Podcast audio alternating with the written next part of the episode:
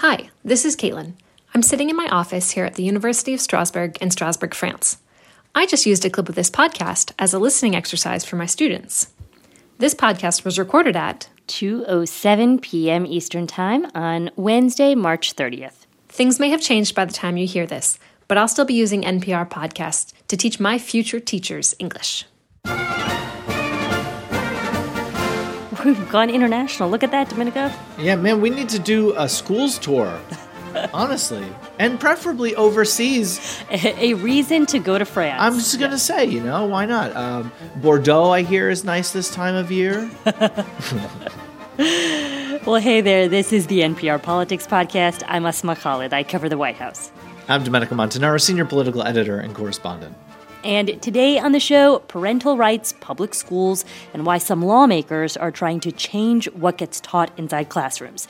We are going to visit two states, Indiana and Florida, where this issue has been hotly debated in the state legislature. Both states are led by Republican governors, and in both states, Republicans control the state legislature.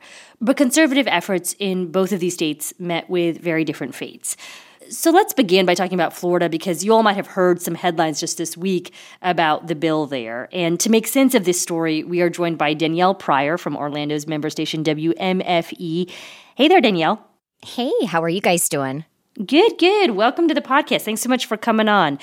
Danielle, I want to begin with the news on Monday that Florida's Governor Ron DeSantis signed a bill into law that prohibits discussions about sexual orientation and gender identity in Florida schools from kindergarten through third grade. Yeah, that's right. You know, um, the law, uh, which some people call Don't Say Gay, the real name is Parental Rights in Education, um, is a thing now officially in Florida starting, oh, I want to say July 1st in the state. Mm-hmm. So, what's the Republican case for this legislation? What is the, the reasoning here? This kind of goes hand in hand with the Stop Woke Act, uh, which was trying to ban CRT, critical race theory, in the classroom um, in Florida. But yeah, the goal is to just let parents know what kids are learning um, and talking about in classrooms.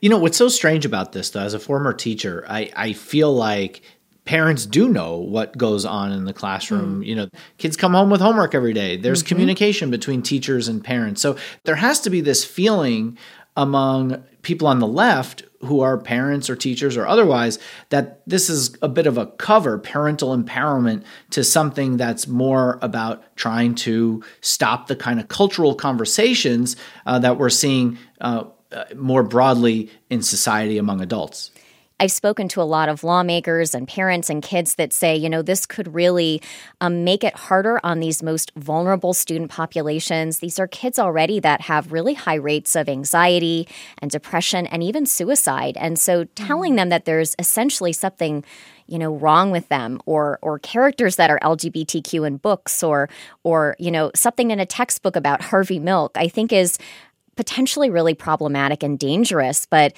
you know, I was talking to the uh, the Florida Education Association president today, Andrew Spar. He runs the big statewide um, teachers union here in Florida, and and he was telling me that you know the law very clearly states that you know you can't talk about gender identity and sexual orientation in kindergarten through third grade.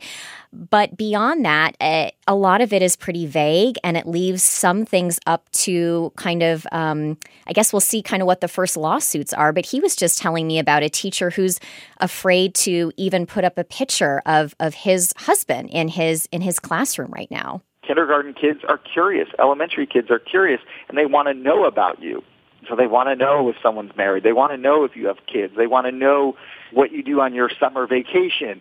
And so you don't go into a lot of details, but absolutely it's not uncommon for kids to question that there's a picture of you and another man and who is that guy? And if you say that's my husband, now have you opened the door to violating this rule? And is that uh, really something we should be doing that we shouldn't be allowed to talk about families? There are clearly a lot of questions here, and it seems like the enforcement piece of this is what's going to be the real problem or the real thing that winds up landing people in court, whether it's on the side of saying, I don't like that, uh, you know, someone's talking about gender identity in class, or on the opposite side of that, where I'm sure we're going to see plenty of counter lawsuits of people saying, you know, my personal rights to express who I am uh, have been violated. You know, Danielle, presumably there are parents who are pleased with this new law, who feel like it's the right decision for their kids and their families. And have you heard from them? Yes, I have. I, have actually spoken with several conservative groups like Moms for Liberty here in Orange County, and they're the ones that are kind of pushing a lot of the book banning that we've been seeing at, as well at schools. Um, and basically, their argument is just that these conversations should be had at home in the safety of one's home with somebody's parent, right? That they shouldn't be happening at school. So there are some parents and families that think that you know, these conversations are just very private and very personal, and that sometimes when they're had at schools, they're not notified. I feel like there are still so many unknowns and so many questions about this particular law in Florida that we'll probably really not know answers to until some of these legal challenges that are bound to pop up get resolved. But Domenico, it does feel like in some ways schools have been the front lines for political activism for years now. You know, you can think of Brown versus Board of Education, fights over busing, uh, teaching of evolution in schools. And it's a lot of cultural issues that are just this really big fight right now in schools, whether we're talking about teaching of, of race, books being banned, say, from libraries in schools, or what's going on right now in Florida. And, and I'm just curious what you make of that. Both of you, I mean, you both have been teachers in the classrooms yourselves. Well, if there's one common denominator across cultures, no matter what country you're in, no matter what language you speak, everybody cares about their kids, right? Mm-hmm. And now we're at a point where that piece of education, it, because people feel so strongly, culture and kids is becoming this new battlefront. And there's so much access for parents, for activists, for anybody with any idea to be able to show up at any municipal school board meeting and be able to voice their opinion. And we're seeing that in a very hot way and in an organized way that's also being used for politics. Tomorrow is uh, International Transgender Day of Visibility um, all throughout the country. And it's interesting because it's a day that for a lot of kids, they're going to be trying to celebrate things like trans joy and who they are and the history of, you know, LGBTQ civil rights. And I just wonder if they'll be able to talk about it at all in the classroom. I mean, the law doesn't take effect until July 1st, but I think it's interesting to think about the fact that this could very much already have a chilling effect on what teachers mm. feel comfortable talking about or even teaching about. All right. Well, Danielle Prieur of WMFE in Orlando, thank you very much for taking the time to, to join us on the podcast. We really appreciate it. Thank you for having me on. All right, we are going to take a quick break, and when we get back in a moment, we will have the view from Indiana. And we're back, and we are joined now by Indiana Public Broadcasting's Jeanie Lindsay. Hi there, Jeanie. Hello, how are you? Great. I'm so happy that we have so many different perspectives and voices from around the country on today's show. So thank you. So, in Indiana, Jeanie, Republicans have full control of government there, and it seems like they were considering limiting how certain topics, including race, could be taught in public schools. But there was a lot being considered in these bills, my understanding is. Um, so, so help us understand what was it that the legislature in Indiana was trying to do in terms of how so called sensitive topics could be taught in schools? Yeah, so this bill, you're 100% right. It covered a lot of ground. It talked about curriculum transparency, posting learning materials online, you know, opting in and out of classroom materials. But there was a list included in this legislation of eight so called divisive concepts um, that were really targeted along the lines of race, ethnicity, um, political affiliation was included in there, religion, country of origin. And essentially, these eight divisive divisive concepts as they were described by the authors of the bills they said had no place in schools and so it was stuff like that schools can't promote or include lessons that you know indicate a student or a person is inferior or superior um, based on you know some aspect of their identity you know the the sex ethnicity race religion politics language and so hmm. it talked about not promoting discrimination it talked about um, not saying that a person or a student shares responsibility for actions done by someone who shares some aspect of their identity. One of the concepts said that schools shouldn't include or promote lessons that would cause a student anguish or discomfort. That's amazing because, you know, history is messy. And mm-hmm. if we're going right. to be talking about what's happening in society, well, there's a lot of things that cause anger and discomfort, I will say. you know, and if you're, I mean, school is one of those places where it's always kind of been an open forum. You can have a discussion, you can come to a resolution maybe but try to get the facts independently verifiable facts about what actually happened what went wrong what went right in society throughout history and it's it's really interesting too because Republicans in support of this legislation insisted it was not to prevent the teachings of, you know, uncomfortable history or injustices or facts. They were very adamant that this bill would not do that. But you know, Senator Scott Baldwin was one of the the bill's authors, um, and he went viral for his comments about teachers staying neutral as they talk about things like Nazis. Um, he walked those comments back, but he also said that that, you know, schools are there to offer information, not their takes on it. And his comments sort of set the tone for the arguments made in support of those bills.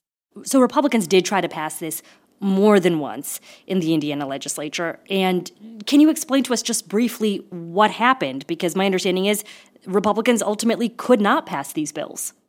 The House version of the bill ended up going through the House process, passing out of the House with a lot of Republican support. Um, there were some folks that were not on board with it, but then when it got to the Senate, the the concerns were so loud um, for for senators that they wanted to scale back the legislation. And so, as the Senate was scaling back and reworking things, more people who really liked the House version of the bill got uncomfortable, saying it didn't go far enough. They liked the House version of it. And so ultimately the Senate the Senate killed the bill because they couldn't find agreement on it. Some said it didn't go far enough. They liked the House version. Others said it was just bad policy, kind of an overreach, not good for schools. And so just sort of disagreement on the fringes about what the legislation should look like. And I'll also say it had a lot of stuff in it and so when you have a bill that that is that jam packed full of topics i think it's harder to get more consensus on what that bill should look like. We've heard so much from Republicans who feel like running on critical race theory or parents being involved in schools is this winning strategy. And yet we look at a state here where Republicans had full control of government and they weren't able to pass these types of bills. And I'm just wondering if there's any lessons learned for how much of an actual winning strategy this could be for Republicans across the country.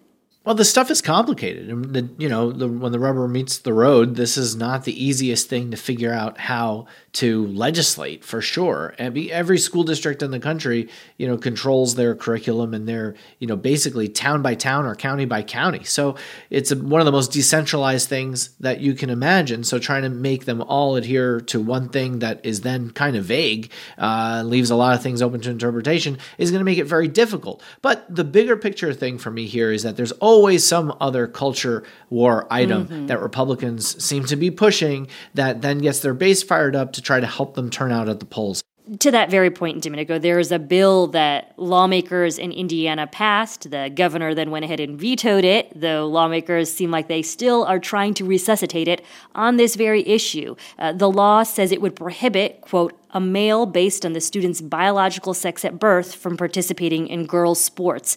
Um, you know, it's not an issue, as you say, that is going to go away, at least not in the near political future. Yeah. Well, all right. Jeanie Lindsay of Indiana Public Radio, thank you very much for joining us. We really appreciate it. Yeah, thanks for having me. I'm Asma Khalid. I cover the White House. And I'm Domenico Montanaro, senior political editor and correspondent.